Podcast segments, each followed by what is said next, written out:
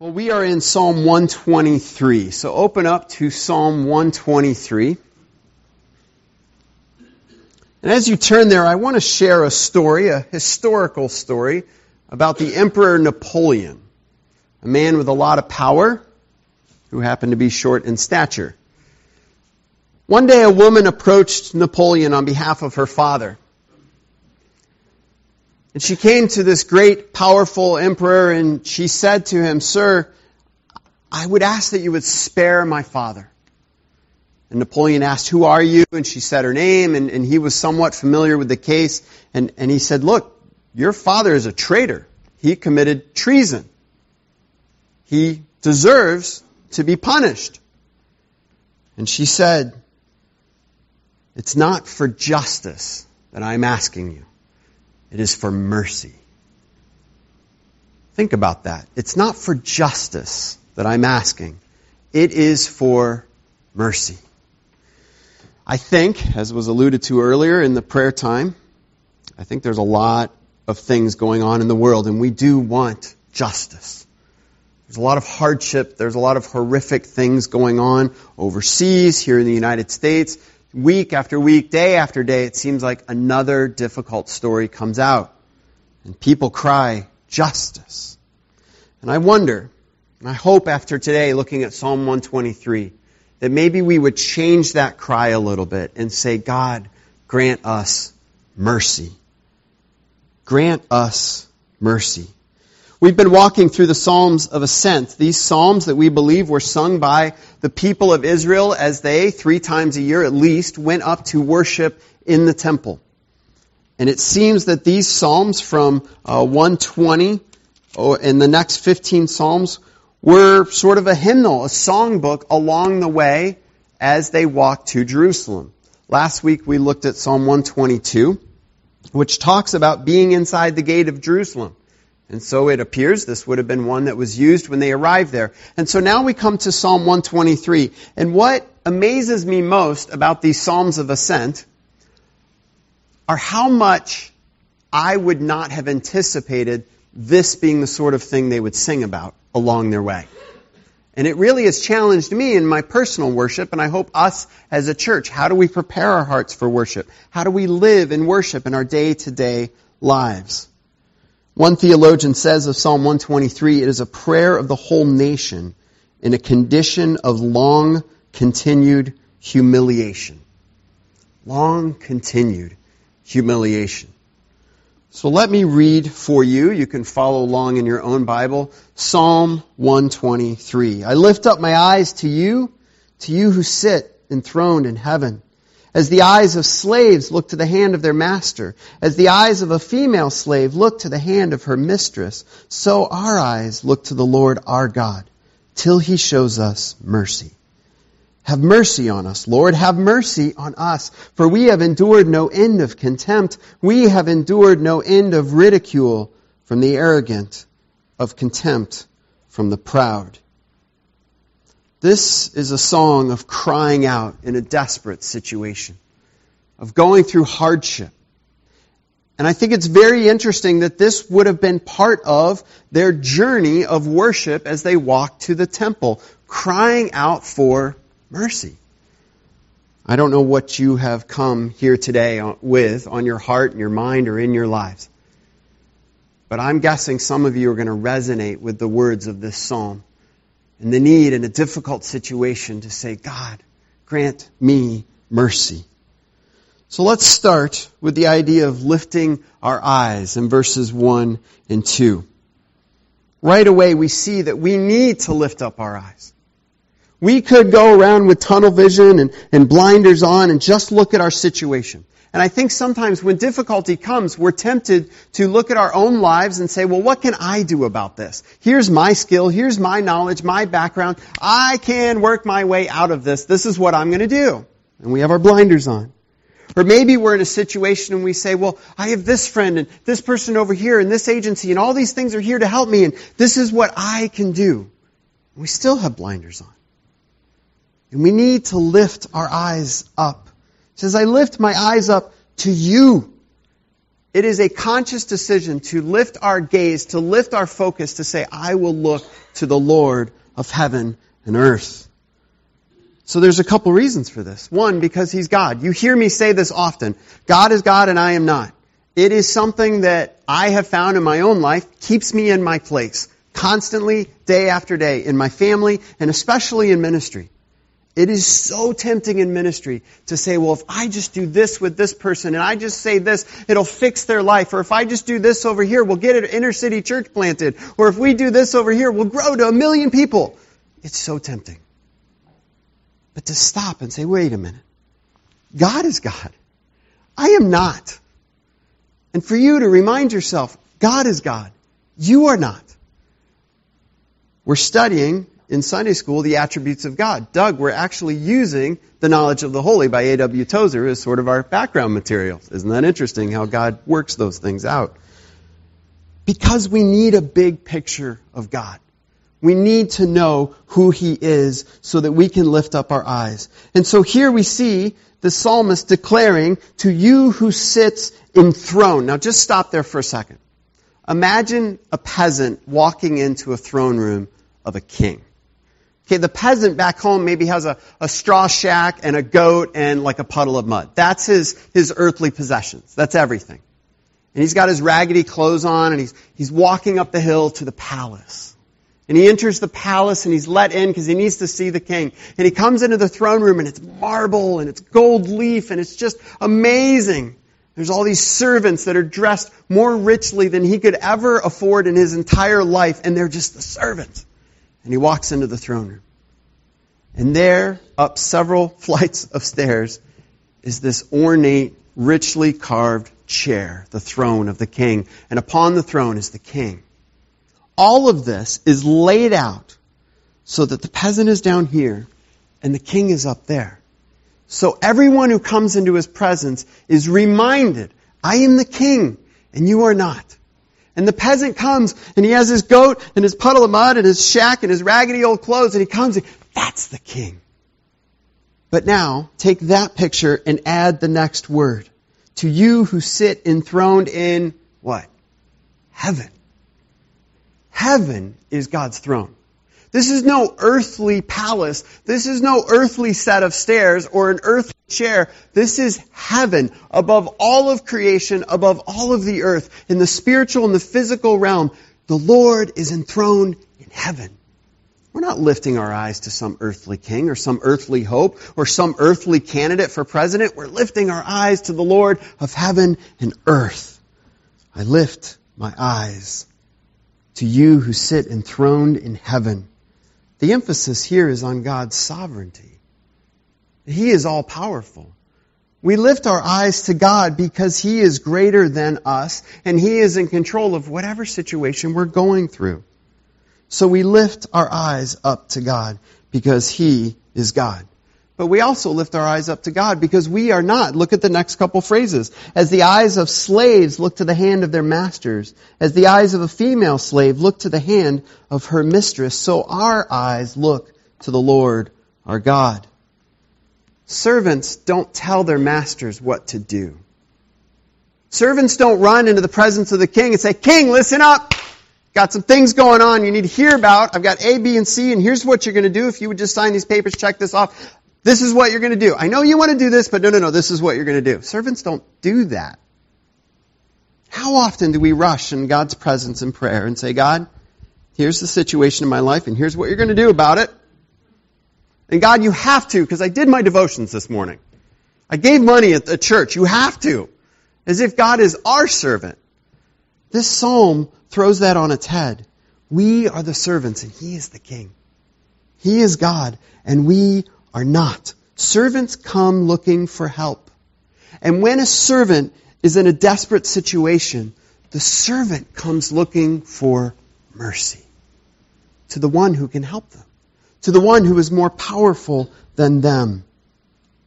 So we need to remember and lift our eyes because He is God and we are not. And we need to do this constantly, continually. Look at that next phrase. Till He shows us His mercy. We've called this series A Long Obedience in the Same Direction. The pilgrimage of worship throughout the Christian life is a long walk of faith, of trusting in Jesus Christ that He has saved us from our sins, but also walking day by day in worship and in obedience. It's hard. And how often along the way do we hit a stumbling block and we, we fall over and we say, Oh God, what happened to you? God, you failed me now. And God's thinking, I haven't changed one bit. I love the image here of this humble servant saying, I will keep on asking for mercy till he shows me mercy. So if you're in a situation and you're struggling and you're crying out for mercy, keep crying out to God. And don't listen to the lie that says he's not listening or he's not doing anything. He is. Keep on trusting him for the long haul till he shows us mercy. So we know God is sovereign. We know he is God and we are not, and hopefully we look to him. Yet we do get in these desperate, difficult situations. So let's look at the rest of the psalm, verses 3 through 4. Let me read this for us again. Have mercy on us, Lord. Have mercy on us, for we have endured no end of contempt. We have endured no end of ridicule from the arrogant, of contempt from the proud. This is a desperate situation. Notice the repetition in these verses. When you see repetition in Scripture, that's God's way and the author's way of saying, watch this. This is important. And he cries out several times, have mercy.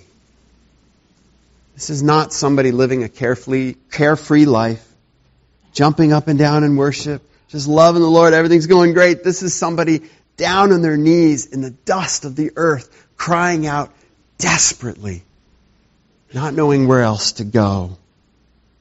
Now let's talk about the situation of this psalm. Because again, as we deal with these Psalms of Ascent, there's the situation that they were first written to, and then eventually they were put together to be these Psalms of Ascent. And so there's sort of different contexts that we can look at. So let's talk about the situation of the Psalm, just using the clues that were given here in the Psalm. The author's situation, and I believe he's speaking on behalf of the nation, is that they're enduring contempt and ridicule from proud and arrogant people contempt and ridicule. They're being scorned. They're being mocked. They're being picked on. All of their flaws are being pointed out. They're not shown any mercy, any justice, any grace from the surrounding environment. They are struggling. And who is it that's doing this to them? The NIV has proud and arrogant. The English Standard Version has those who are at, those who are at ease. The picture is probably of wealthy people that think they don't need anything, hurting the poorer people that are seeking to follow God. So here, to, to put this in picture, somebody who thinks they don't need anything and that they've won or gathered everything that they have, they've built themselves up, they're sort of self-made people, and they're looking down at somebody in a desperate situation that's in need, and they're mocking them and scorning them. Look how great I am and look how poor you are. Look at how you're struggling. They're just rubbing it in. Using the term servant probably means that the people in this psalm that are struggling are the faithful followers of God. They're the servants of God. They're saying, God, we're following you and we're catching flack because of it. Have you ever faced that? Maybe from family members or coworkers or neighbors? But there's more. Because he says, I see we have endured no end of contempt at the end of verse 3 there. Verse 4, we have endured no end of ridicule. That phrase there, no end, is very interesting. It literally means filled up. We are filled up with contempt. We might use the phrase, I can't take any more. I'm at the end of my rope. These people in their lives have poured into their lives hatred, animosity, contempt, and it just keeps coming and coming and coming, and they're crying out saying, I can't take it anymore, God, take it away. Have mercy. I am filled up, and I can't take any more. So the author of this psalm, I believe on behalf of the nation, is crying out saying, God, we're in a desperate situation. And we need mercy. Which brings up an interesting point. At some point, I don't know who, somebody decided to gather these together and make these 15 Psalms the Psalms of Ascent. Why would you include this Psalm? Pastor Al and I get together, and Marilyn and I get together from time to time, and we lay out worship for the next couple of weeks. And we say, okay, this is what we're studying. Here's some th- songs that go along with it. This will work great for this Sunday, and this Sunday, and this Sunday. We try to be as intentional as we can. Why would you take a psalm like this, and frankly, any of the other psalms of ascent, and say, yeah, this will really prepare people as they come to worship in the temple? This desperate cry for mercy. I believe it's because when we come to worship God, we need to understand how desperate we are. We need to understand how desperate the situation is in our own life. Because it is. Mercy is when you look at somebody in a hopeless, difficult situation, powerless to help themselves, and you reach in and you help them. That's mercy. They don't deserve it. In fact, often they may exactly deserve what they're getting in the situation. But you rescue them. That's mercy. Let's talk about God's mercy for us. Look at the desperate situation from Isaiah 57, 20 to 21. But the wicked are like the tossing sea which cannot rest, whose waves cast up mire and mud. There is no peace, says my God, for the wicked. The Bible says we are all sinners. So when it describes the wicked here in Isaiah, it applies to all of us. And look at the rich poetic language, being tossed like the sea. The waves cast up mire and mud. Have you ever been to the shore of Lake Ontario? And there's just muck and sludge and weeds and things you don't even want to mention floating on the surface. And the waves are just lapping it up on the shore leaving this slimy film behind. That's the picture here of the wicked being tossed in the ocean, in the mire and the muck. This is a desperate situation. This is the situation of every person apart from salvation of Jesus Christ. We're desperate. We're helpless. Ephesians 2, 4, and 5 says, but because of his great love for us, God who is rich in what? Mercy, made us alive with Christ, even when we were dead in transgressions. It is by grace you have been saved. God saw us in the desperate, lost situation, helpless, hopeless in our sin, and his mercy overflowed. And he reached down to us through Jesus Christ and He saved us. I want to go to another passage to show what God has done. Turn to Romans chapter 3. Romans chapter 3. I'd like you to have it in front of you. I'll put it up on the screen for us. And let me read verses 22 through 26, I believe it is. This righteousness is given through faith in Jesus Christ to all who believe. There is no difference between Jew and Gentile, for all have sinned and fall short of the glory of God, and are justified freely by His grace through the redemption that came by Christ Jesus. God presented Christ as a sacrifice of atonement through the shedding of His blood to be received by faith. He did this to demonstrate His righteousness, because in His forbearance He had left the sins committed beforehand unpunished.